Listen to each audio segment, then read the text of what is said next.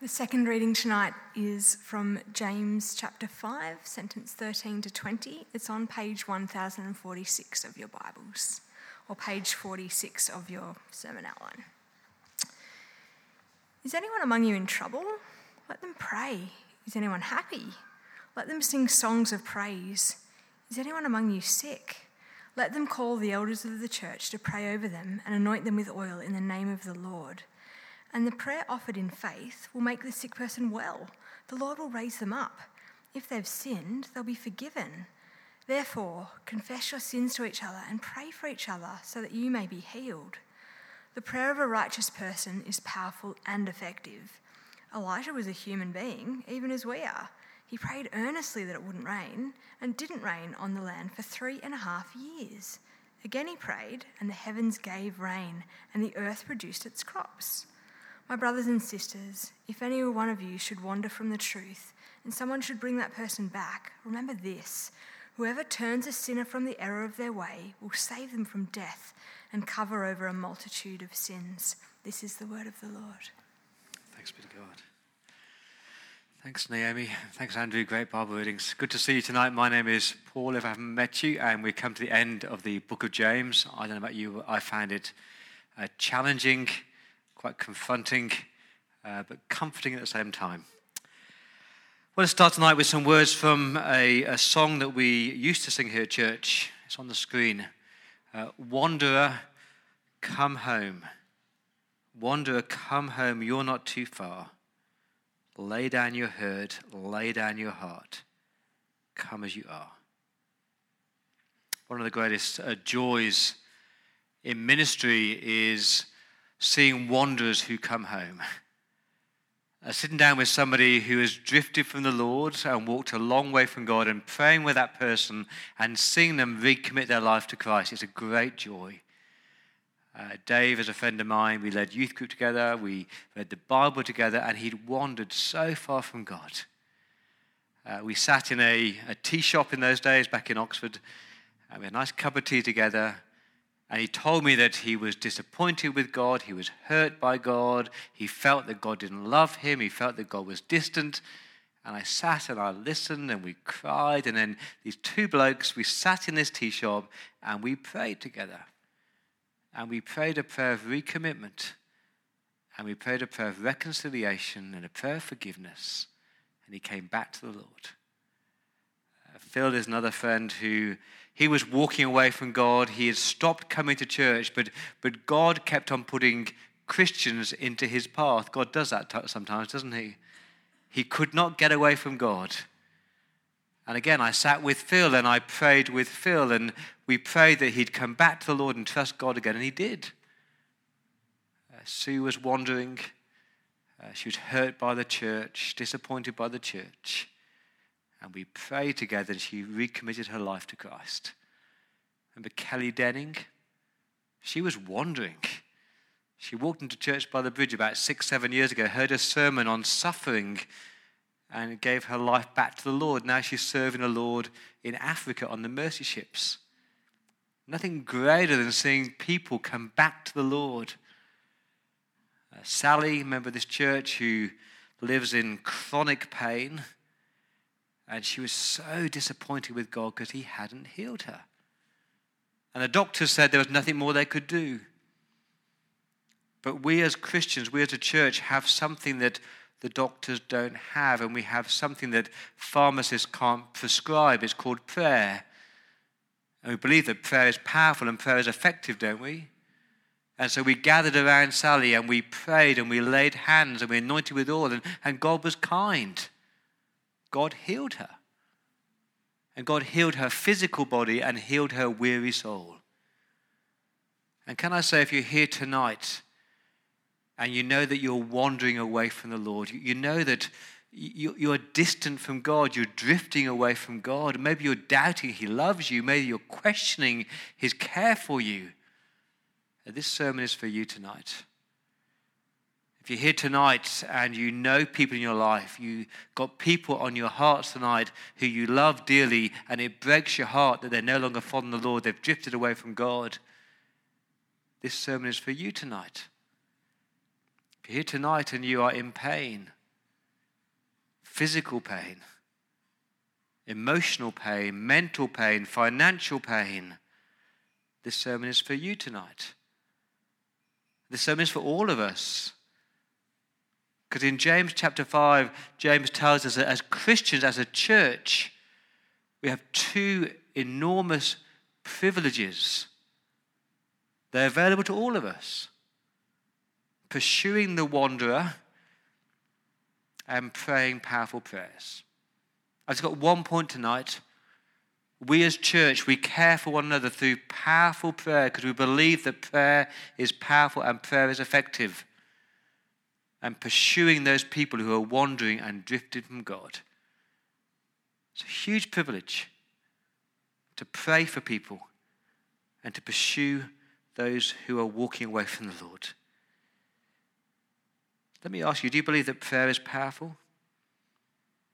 Do you really believe that God can answer your prayers and do immeasurably more than you ask or imagine? J.C. Ryle wrote this Here it is, I say it with great sorrow. Few Christians are found to pray. Oh, there are many who go down on their knees and say a form perhaps, but few who actually pray. Few who cry out to God, and few who call on the Lord. Few who seek God as if they wanted to find, and few who knock as if they really hungered and thirsted. Few who wrestle and strive with God earnestly for an answer. Few who give God no rest, who continue ceaselessly in prayer and do not grow weary. Yes, few of us really pray. But prayer is just the simplest of acts, simply speaking to a God who understands, who is able. Such prayers are his delight. See, as brothers and sisters in Christ, we have this privilege of praying for each other and with each other. It's available to all of us. And that's what James 5 is all about the power of prayer. Uh, these verses are notoriously difficult and confusing, but what is evidently clear is it's all about prayer. Uh, do you see that verse 13? If you're in trouble, you pray. If you're happy, you sing songs of praise because that's a form of prayer. If you're sick, you call other people to pray for you. Because, end of verse 16, the prayer of a righteous person is powerful and is effective. Do you believe that? Let me ask you when you're in trouble, when the difficult times comes, when the trouble comes, when the trial comes, what's the first thing that you do? Please don't think that you can solve your problems by yourself without prayer because you can't. Get on your knees and fall before your heavenly Father who is totally able what do you do when you're happy? Verse 13. See, if there's a danger of not praying when you're in trouble because you think that you can handle it or prayer will make no difference. The opposite is that when you are happy, when life is good, you don't bother to pray. But James says, when you're happy, verse 13, let them sing songs of praise. When life is good, call out to God, praise God for it. Acknowledge God's hand in your happiness. So if you're in trouble, you pray. If you're happy, you pray. And then verse 14, if you're sick, he appears to be saying, get somebody else to pray for you. These verses, verses 14 to 16, are some of the most confusing and controversial verses in Scripture. But one thing is very clear we must pray. But we must also understand these verses rightly because verse 15 seems to make an extraordinary promise, doesn't it? Look at verse 15. The prayer offered in faith will make the sick person well. The Lord will raise them up. That's an extraordinary promise from God, you know. If you're sick and you pray and you'll be made well again. But here's the problem sometimes our experience doesn't match up the promise, does it? Sometimes we pray for somebody who is sick and they don't get well. Sometimes they get worse. Sometimes they even die. And so when your experience doesn't match up what the Bible seems to be saying, that can be devastating. So, so pastorally, that's why we need to work so hard at these verses. I, I know some people who have been so disillusioned with prayer because of this verse. They were sick, they called the elders, and the elders prayed, but they weren't healed. So why bother praying? Because prayer doesn't work, does it? I know some people who have written off the Bible because of this verse. I was sick, they prayed, I didn't get well, so the Bible is wrong. Perhaps worse, I know people who have been made to feel such a failure in their faith because of this verse. Now, verse 15 says, The prayer offered in faith will make the sick person well. And tragically, I've heard preachers and pastors say to people, You didn't have enough faith. That's why you weren't healed. Someone said that to uh, Rachel's late husband, Ben. He didn't have enough faith. That's why he wasn't healed. And that is so wrong and so insensitive. I've heard people say that James links sickness to sin, verse 16, and they make this awful direct comparison. If there is sickness, there must be sin in your life. So if you're not getting well, it must be because of some unrepentant sin. Now, it could be sometimes, perhaps, but not always.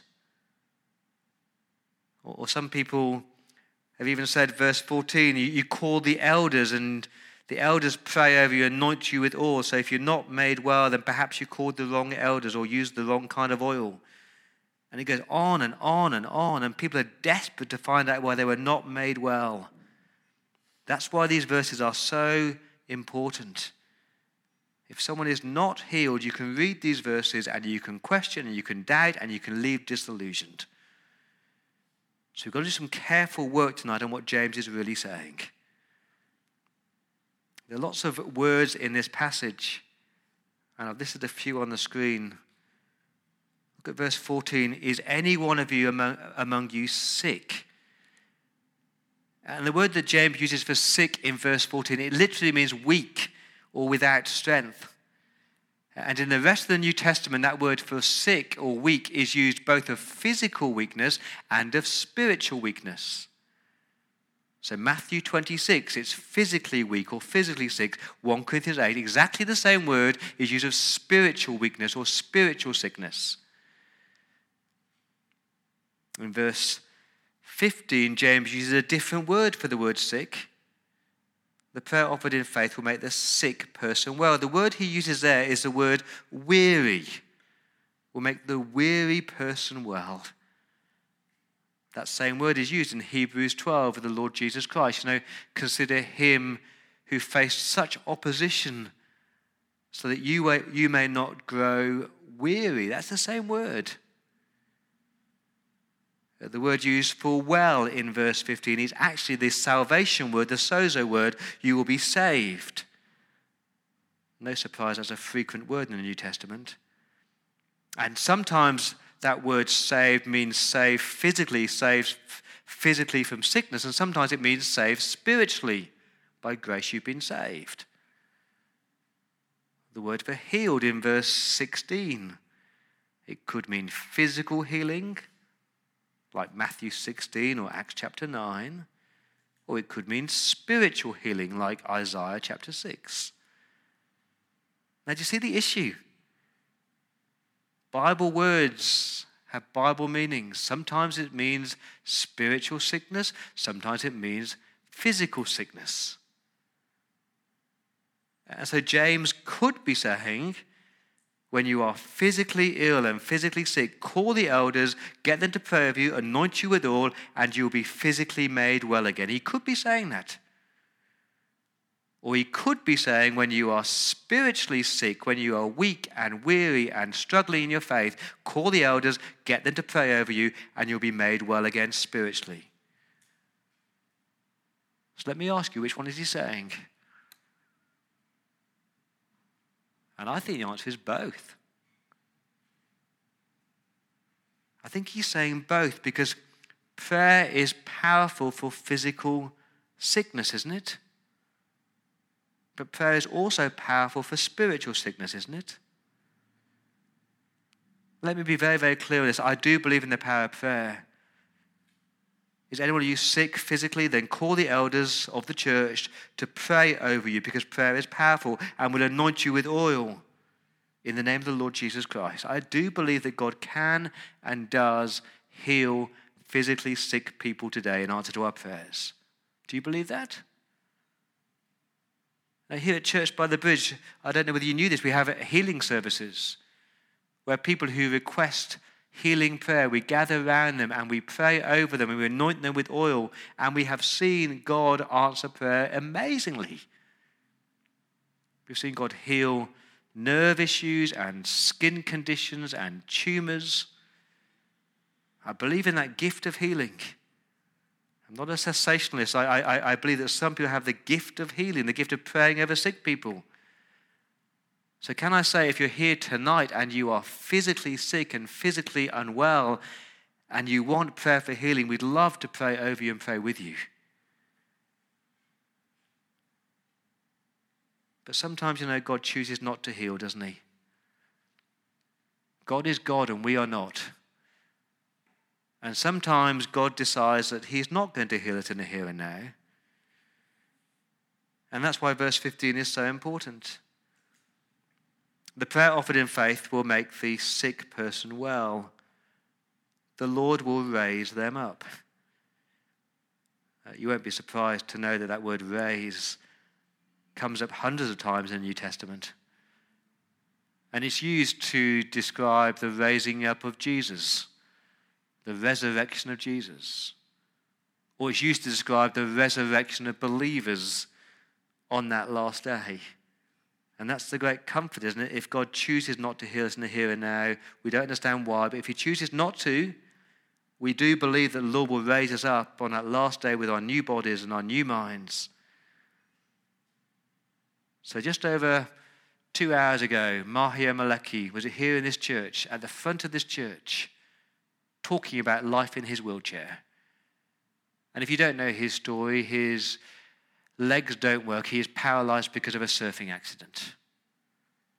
And we have held healing services for Mahio. We have prayed over Mahio's legs. We've anointed him with oil. And at this moment in time, God has chosen not yet to heal him. Do we stop praying? Of course not. We keep on praying. The doctors have said two years after his accident there is no hope, but we believe in a powerful God, don't we? And we'll hold more healing services and more healing services. Because God can bring healing. But we also know that God might choose not to. We know that God might choose never to heal Mahir's legs in this life. God may have a greater purpose for Mahir's life from his chair But on that last day, he will have new legs that will dance and leap for joy. I'm so looking forward to that day. So please hear me rightly. I believe that prayer is powerful to heal the sick. But James is saying more than just physical healing. He's, he's talking about spiritual healing as well. He's talking about the, the weary, the wobbly, the wandering Christian. Pray for them that they be brought back to the Lord and healed spiritually. Because that's the context of the whole letter, isn't it? Do not wander. Don't be double minded. Don't give up. Press on. Persevere. Don't have a faith that is lacking. So, can I say, friends, if you're here tonight and you're on your, last legs spiritually, if you're about to call it a day in your faith, if you are weak and weary in your soul and you're wandering from the Lord, James would say, verse 14, if anyone, if anyone of you is weary or sick, call the elders of the church to pray over you because believe me, I know what it's like. When you are so distant from God and you're questioning God, you cannot pray for yourself. Get the elders around you, let them pray over you and for you. And it says in verse 15, if they have sinned, they will be forgiven. From my experience of praying for people who are wandering, they are acutely aware of their sin. What they need to be reminded of is the forgiveness of Christ, the cross of Christ, because nothing is beyond forgiveness. I had the privilege of sitting down with a, a, bloke who was wandering from the Lord, and he was so entrenched and entangled in pornography and prostitution. And he felt so guilty. And to sit with this man and to remind him that there was nothing that he had done that could not be forgiven by the cross of Christ, and to see him come back to the Lord is such a joy. And James says in verse 16, confess your sins to each other. Ouch, that is bit, uh, being a bit vulnerable, isn't it? To sit down with somebody else and acknowledge your failures, to sit down with a fellow Christian and to acknowledge the way that you have stuffed up and how something in your life, a sin in your life, is causing you to be weary and weak in your faith. But when we do that, we have the privilege, verse 16, of praying for each other that we might be restored or healed and come back to the Lord. And maybe take some oil and anoint them with oil as a mark of that's the day where they recommitted their life to Christ. So I'm not sure you've ever seen that happen. I think we're good at having baptisms to celebrate someone coming to Christ for the first time. But maybe we should have some recommitment services where people stand up and say, I've given my life back to the Lord, and we celebrate that and we anoint them with oil. That's the day they came back to the Lord. See, prayer is powerful, prayer is effective, and God says, You will be forgiven, you will be restored, you will be made spiritually well. And I think that's why James talks about the prayer of Elijah. I do love Elijah in the Bible. It's one of the reasons I named my son after him. He's a great man of prayer. But he's just a, a, man, he's just a human being, verse 17. He's just like us. There's nothing special about Elijah. What is special about is, is the power of prayer. Elijah prayed and amazing things happened. And we can pray and see amazing things happen. It says in verse 17 Elijah prayed earnestly it wouldn't rain. And it didn't rain. And again he prayed, and the heavens gave rain.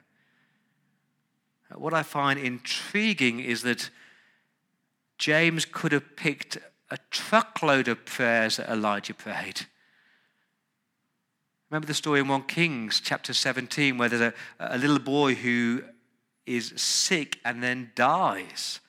And Elijah comes and prays over the, the dead boy and, and, puts hand on the dead boy, and he's raised back to life again. Why didn't James choose that prayer if he wanted to make the point about physical healing and physical sickness? Why did he choose this random prayer about Elijah praying for drought or for rain? Here's why.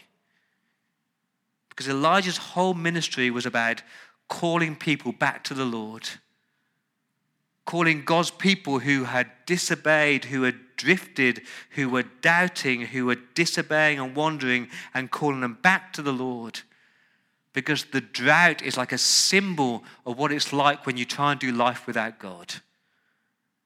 And the rain is a symbol of, of the blessings and how refreshing it is when you come back to the Lord. And I think that's why James ends his whole letter with this call, if you want, or this privilege and responsibility that we all have of pursuing the wanderer. He says, My brothers and sisters, my church family, if one of you should wander from the truth, if you see somebody who's drifting and walking away from the Lord, and someone should bring that person back, remember this whoever turns a sinner from the error of their way will save them from death or save them from hell and cover over a multitude of sins. All their sins are covered. They are loved. They're forgiven for everything they've done. So, what a privilege we have. What a gift that God has given us. We get to pray with people and we get to pursue people. If I just stop there, I think I would do James a disservice. Remember, James says, do not merely listen to the word, but do what it says. If you left tonight just knowing that you can pray or knowing that you could pursue somebody, James would say, what, What's the point of that unless you do it? So we are going to do that right now. We're going to pray. We're going to do something different and you might feel uncomfortable, I'm going to ask you to, where you are, to, to raise a hand if you'd like someone to pray with you or for you. So if you're here tonight and you know that you are wandering, you know that you are drifting, you know that you're walking away from the Lord and you long to come home to the Lord, just raise your hand. And if you're around that person, just lean over and pray with them and pray for them. If you're here tonight and you, you long for healing, physical healing, emotional healing, mental healing, Again, just raise your hand. And if you're around that person, just pray with them or pray for them. If you're here tonight and there's somebody your, on your heart that you are thinking of right now who is drifting and wandering and you want to pursue them, pray for that person. And just to ease the, the uncomfortableness a bit, we're going to listen to some music. It's called Wanderer Come Home. You're not too far. Lay down your hurts, lay down your heart. So listen to this song, and if you want prayer, just raise your hand. And if you're around somebody with their hands raised, pray with them and pray for them. And I'll close this time of prayer.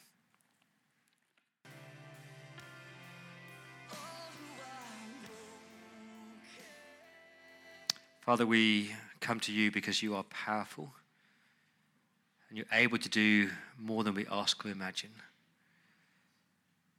Father, for those who are distant, drifting, wandering, doubting, disillusioned, feeling unloved, feeling that you are not there, uh, Father, would you draw them to yourself and remind them of your love, your mercy, your grace, your comfort? Father, for those who are in pain, physical, emotional, mental, financial, spiritual pain. Father, we come to you as the, the God who flung stars into space, who has the power to heal. And we beg of you, Lord, to bring healing to these sick bodies and these sick minds. And Father, we are sorry for the times that we doubt that you answer our prayers. We're sorry for the times, Lord, when we fail to pray. What a gift it is that we can talk to you and bring all these requests to you in Jesus' precious name.